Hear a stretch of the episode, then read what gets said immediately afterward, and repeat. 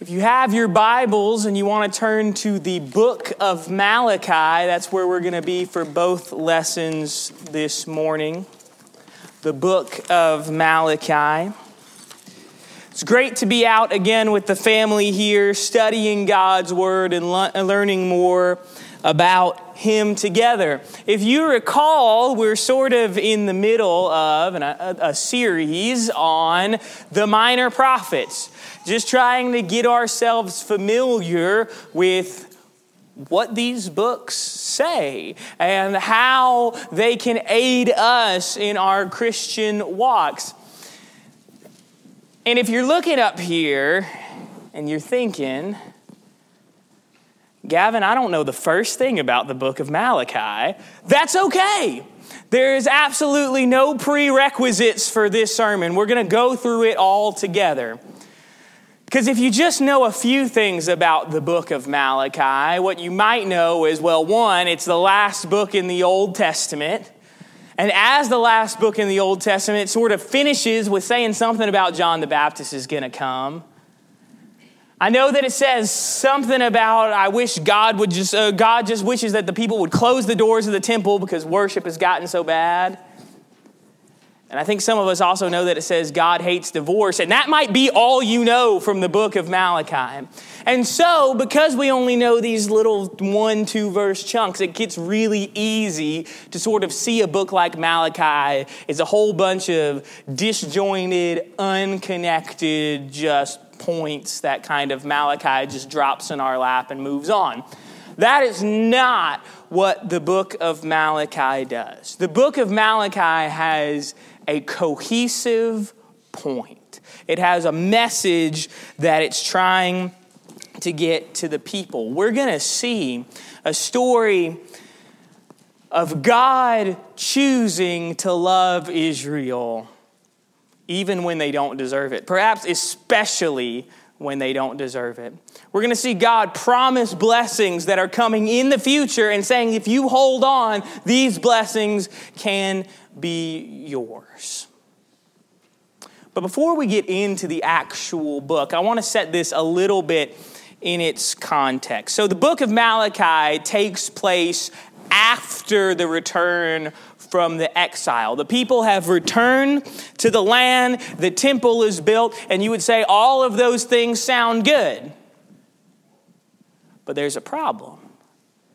You see, all the prophecies about coming back from the exile talked about this great time when Israel was going to be established as a great and powerful kingdom, and they were going to have this great relationship with God, and everything was going to be good and happy.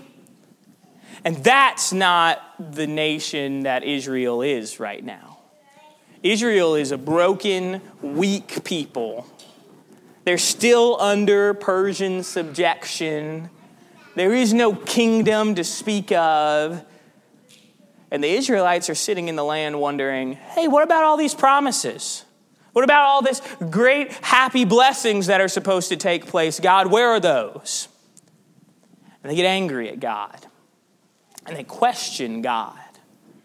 And that's the sort of form that the book of Malachi takes. The book of Malachi is a set of arguments between God and the people, six arguments between God and the people, where God over and over again has to defend and prove his love to his own people who are questioning him. And so that's what we're going to really look at today. I'm going to go on and pop up on the screen uh, outline of Malachi. You don't have to remember this. In fact, some of you might not be able to read that. That's a little smaller than I thought it was going to be.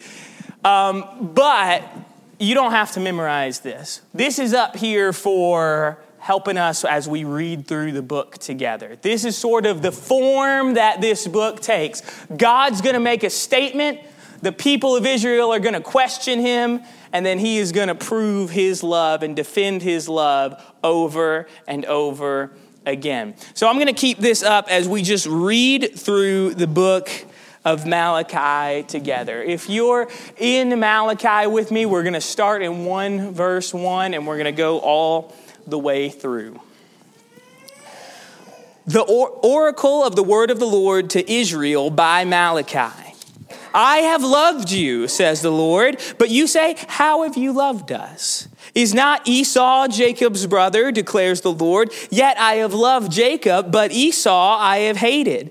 I have laid waste to his hill country and left his heritage to the jackals of the desert. If Edom says, We are shattered, but we will rebuild the ruins, the Lord of hosts says, They may build, but I will tear down, and they will be called the wicked country, and the people with whom the Lord is angry forever. Your own eyes shall see this, and you shall say, Great is the Lord beyond the border of Israel. A son honors his father, and a servant his master. If then I am a father, where is my honor? If I am a master, where is my fear? says the Lord of hosts to you, O priests who despise my name. But you say, How have we despised your name? By offering polluted food upon my altar. But you say, How have we polluted you? By saying that the Lord's table may be despised. When you offer blind animals in sacrifice, is that not evil? And when you offer those that are lame or sick, is that not evil? Present that to your governor. Will he accept you or show you favor, says the Lord of hosts? And now entreat the favor of God, that he may be gracious to us. With such a gift from your hand, will he show favor to any of you, says the Lord of hosts?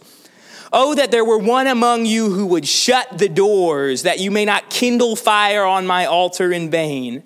I have no pleasure in you, says the Lord of hosts, and I will not accept an offering from your hand. For from the rising of the sun to its setting, my name will be great among the nations, and in every place incense will be offered to my name, and a pure offering. For my name will be great among the nations, says the Lord of hosts. But you profane it when you say that the Lord's ta- ta- table is polluted, and that its fruit, that is its food, may be despised. But you say, What a weariness this is, and you snort at it, says the Lord of hosts. You bring what has been taken by violence or is lame or sick, and this you bring as your offering. Shall I accept that from your hand, says the Lord? Cursed be the cheat who has made a male in his flock and vows it, and yet sacrifices to the Lord what is blemished. For I am a great king, says the Lord of hosts, and my name will be feared among the nations. And now, O priest, this command is for you. If you will not listen, if you will not take it to heart to give honor to my name, says the Lord of hosts, then I will send the curse upon you, and I will curse your blessings. Indeed, I have already cursed them because you do not lay it to heart. Behold, I will rebuke your offspring and spread dung on their faces, and dung on your offerings, and you shall be taken away with it, so that you will know that I have sent this command to you, that my covenant with Levi may stand, says the Lord of hosts. My covenant with him was one of life and peace, and I gave them to him. And it was a covenant of fear, and he feared me, and he stood in awe of my name. True instruction was found in his mouth, and no wrong was found on his lips. He walked with me in peace and uprightness, and he turned many from iniquity. For the lips of a priest should guard knowledge, and people should seek instruction from his mouth, for he is the messenger of the Lord of hosts. But you have turned aside from the way. You have caused many to stumble by your instruction. You have corrupted the covenant of Levi, says the Lord of hosts, and so I will make you despised and abased before all the people, inasmuch as you do not keep my ways, but show partiality in your instruction. Have we not all one Father? Has not one God created us? Why then are we faithless to one another, profaning the covenant of our fathers? Judah has been faithless. An abomination has been committed in Israel and in Jerusalem. For Judah has profaned the sanctuary of the Lord, which he loves, and he has married the daughter of a foreign God. May the Lord cut off from the tents of Jacob any descendant of the man who does this, who brings an offering to the Lord of hosts. And this second thing you do, You cover the Lord's altar with tears, with weeping, and with groaning, because he no longer regards the offering or accepts it with favor from your hand. But you say, Why does he not? Because the Lord was witness between you and the wife of your youth, to whom you have been faithless, though she is your companion and your wife by covenant. Did he not make them one with a portion of the Spirit in their union? And what was the one God seeking? godly offspring. So guard yourselves in your spirit, and let none of you be faithless to the wife of your youth. For the man who does not love his wife but divorces her, says the Lord, the God of Israel, covers his garment with violence, says the Lord of hosts. So guard yourselves in spirit, and do not be faithless. You have wearied the Lord with your words. But you say, How have we wearied him? By saying, Everyone who does evil is good in the sight of the Lord, and he delights in them. Or by asking, Where is the God of justice? Behold, I send my messenger, and he will prepare the way before me. And the Lord whom you seek will suddenly come to his temple, and the messenger of the covenant in whom you delight. Behold, he is coming, says the Lord of hosts. But who can endure the day of his coming? And who can stand when he appears? For he is like a refiner's fire and like a fuller's soap. He will sit as a refiner and purifier of silver, and he will purify the sons of Levi and refine them like gold and silver, and they will bring offerings in righteousness to the Lord. Then the offering of Judah and Jerusalem will be pleasing to the Lord as in the days of old and as in former years. Then I will draw near to you for judgment. I will be a swift witness against the sorcerers, against the adulterers, against those who swear falsely, against those who oppress the hired worker in his wages, the widow and the fatherless, against those who thrust aside the sojourner and do not fear me, says the Lord of hosts. For I, the Lord, do not change. Therefore, you, O children of Jacob, are not consumed. From the days of your father, you have turned aside from my statutes and have not kept them. Return to me, and I will return to you, says the Lord of hosts. But you say, How shall we return? Will a man rob God? Yet you are robbing me. But you say, How have we robbed you? In your tithes and contributions. You are cursed with a curse, for you are robbing me, the whole nation of you. Bring the full tithe into the storehouse, that there may be food in my house. And thereby put me to the test, says the Lord of hosts, if I will not open the windows of heaven for you and pour down for you a blessing until there is no more need. I will rebuke the devourer for you, so that it will not destroy the fruits of your soul soil, and your vine in the field shall not bear, fail to bear, says the Lord of hosts. Then all nations will call you blessed, for you will be a land of delight, says the Lord of hosts. Your words have been hard against me, says the Lord. But you say, How have we spoken against you? You have said it is vain to serve God. What is the profit of our keeping his charge or of walking as in mourning before the Lord of hosts? And now we call the arrogant blessed. Evildoers not only prosper, but they put God to the test and they escape. Then those who feared the Lord spoke with one another. The Lord paid attention and heard them, and a book of remembrance was written before him of those who feared the Lord and esteemed his name. They shall be mine, says the Lord of hosts, in the day when I will make up my treasured possession, and I will spare them as a man spares his son who serves him. Then once more you shall see the distinction between the righteous and the wicked, between one who serves God and one who does not serve him. For behold, the day is coming, burning like an oven, when all the arrogant and all evildoers will be stubble. The day that is coming shall set them ablaze, says the Lord, so that it will leave them neither root nor branch. But for you who fear my name, the Sun of Righteousness shall rise with healing in its wings. You shall go out leaping like calves from the stall, and you shall tread out uh, tread down the uh, you shall tread down the wicked, for they will be ashes under the soles of your feet on the day when I act, says the Lord of hosts.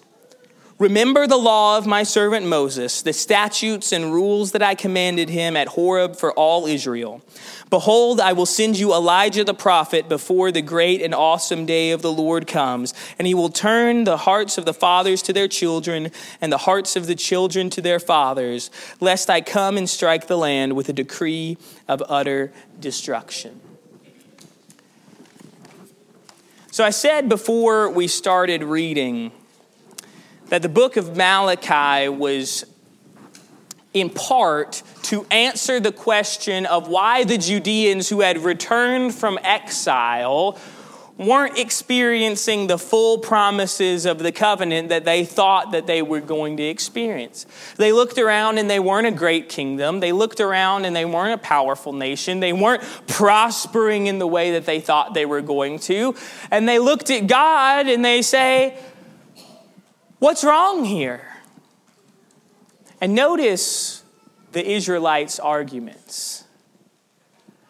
They don't take any responsibility for the lack of blessings that they're receiving. What they instead say is God doesn't love us anymore. God has abandoned us.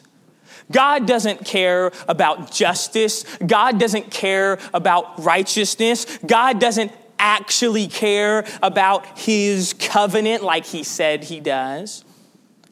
Essentially, the people of Israel are arguing that God has lied to them. God has broken the covenant. God has abandoned his people. And so, what's the point of us following the covenant if God's not keeping up his end of the deal?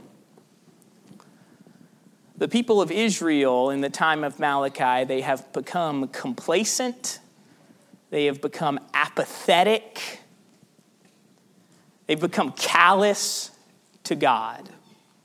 They learn to despise and to distrust God because they don't think God loves them anymore. And really, the book of Malachi is God defending and proving his love to his own people. It's funny because multiple times, especially in the early parts of Malachi, God emphasizes, My name will be great and worshiped and served beyond the borders of Israel. Everyone in the world is going to understand that God is great. And yet, his own people, the leaders, the priests, the spiritual leaders of his own people, they don't think the name of the Lord is great. And God defends himself here. He says, I do love you. And I didn't abandon you. I could have. I would have been well within my rights because you have broken the covenant repeatedly. Instead, I'm still blessing you. I'm still being faithful to you. I've brought you back into the land. I've given you your nation back. I've been faithful to my covenant promises. I could have chosen any nation in the world. I could have chosen the Edomites, for example, but I didn't. I chose you as my possession in the world. And I'm still blessing you just like I said that I would. But he doesn't stop there. God says, if you really want to talk about breaking the covenant, I have a few things that I want to talk to you guys about. And he starts with the priest. Again, the priest, those who are supposed to be the most committed to God in the entire nation, the ones who are the spiritual leaders of God's people. He says, let's start with you guys. You're letting the people bring all kinds of awful, lame sacrifices, which is directly against the covenant, and you know it. You're letting the people bring all sorts of things that you wouldn't even give to your governor, you wouldn't give to your physical leaders, and you, yet you expect it to be good enough for your God. You wouldn't give, you wouldn't present this animal for dinner, and yet you think it's going to be good enough for the Lord of hosts. God says, uh uh-uh. uh And he says, not only are you not sacrificing the way you should, you despise coming to worship me. You say, What a weariness it is to have to come before God. There's no love in our relationship. There's no respect in our relationship. You can't stand that you have to do anything for me. From the priests all the way down to the people. And God says, as if that's not bad enough, there is rampant covenant unfaithfulness in your people. You don't treat the sojourners and the widows and the fatherless, you don't treat them well. You don't even pay the people that you're supposed to pay. You don't pay your workers. And if that's not bad enough, you're abandoning me because you're marrying these pagans and you're bringing their gods into the land. And if that's not bad enough, you're divorcing the wives of your youth. You're taking this beautiful covenant that I made between two people and me, and you're treating it as if it's nothing. You have broken every part of the covenant. You disregard any sort of faithfulness, any sort of honor, any sort of love. You're not giving me tithes. You're not helping support the worship of God God essentially says,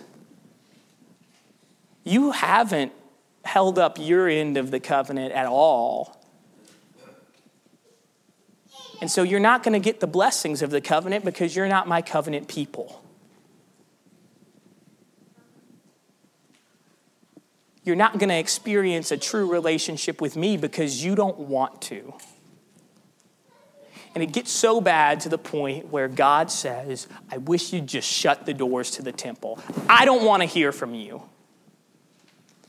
God looking at his people and saying, I don't want any contact with you if you're going to act like this. That's the low that Israel has gotten to. You are living in the opposite way of my covenant, so why do you think you would receive the blessings of it? But that's not where God leaves it. That sounds a lot like a lot of the minor prophets, right? Just judgment and destruction and judgment and destruction.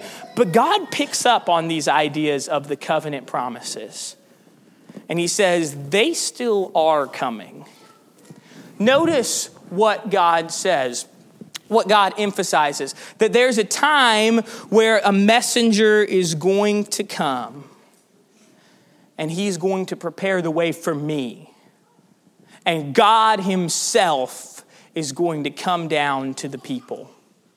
And when God comes down to the people, it's going to be a time of judgment for a lot of people. It's going to be a time of judgment for many. But for those who are faithful to his name, for those who trust him, for those who love him, it's going to be a time of rejoicing and blessings. God has not abandoned his people.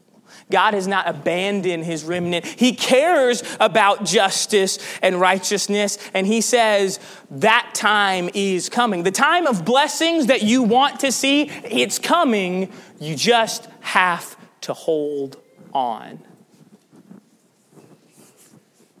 You just have to hold on. I am faithful to my covenant promises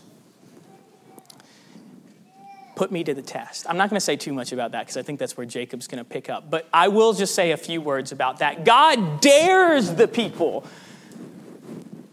Where I came from in Tennessee, we call that a double dog dare. I don't know if you guys say that in Arkansas, but that's what God does here. He says, I guarantee you, if you hold up your end of the covenant, I will bless you, and I'll bless you more than you can even possibly think. Because I am faithful, I am loving, I am good. Just give me the chance to be. Give me the chance to be your God, and I will. And I'm going to come down and I'm going to save my people, the people that I have written in my book of remembrance and life. The book of Malachi is a message that God is faithful and that God will save and that God will love his people. if they just give him the chance. And that all of that is going to be realized perfectly in the future. Something greater is coming that will fulfill all of these covenant promises. And that's why the way the book ends is so important. The perfect way to sort of cap off the Old Testament. It doesn't get any better than this. Look at chapter 4, verses 4 through 6 again with me. Remember the law of my servant Moses the statutes and rules that I commanded him at Horeb for all Israel. Behold, I will send you Elijah the prophet before the great and awesome day of the Lord comes. And he will turn the hearts of the fathers to their children and the hearts of the children to their fathers, lest I come and strike the land with a decree of utter destruction. The last message God has to Israel looks both back towards the law and to the prophets which is to say, the entirety of Old Testament scripture. Remember these things, hold on to this covenant, stay faithful, but also looks ahead. There is a time coming where I'm going to send a messenger and he's going to prepare the way. He's going to get you guys to repent and be ready to be faithful for when I come down, and I'm going to come. And it's going to be a day of justice and righteousness where those who are wicked and those who are prideful are going to be punished. But those who are my faithful remnant, those who are in my book of life and remembrance, they will receive healing just like we sang about. The Sun of Righteousness will rise, bringing healing in its wings. That day is coming. All these blessings that you're looking around and saying, Where are they? God says they're coming. You just have to hold on. That's the message of Malachi, and to an extent, the entire Old Testament.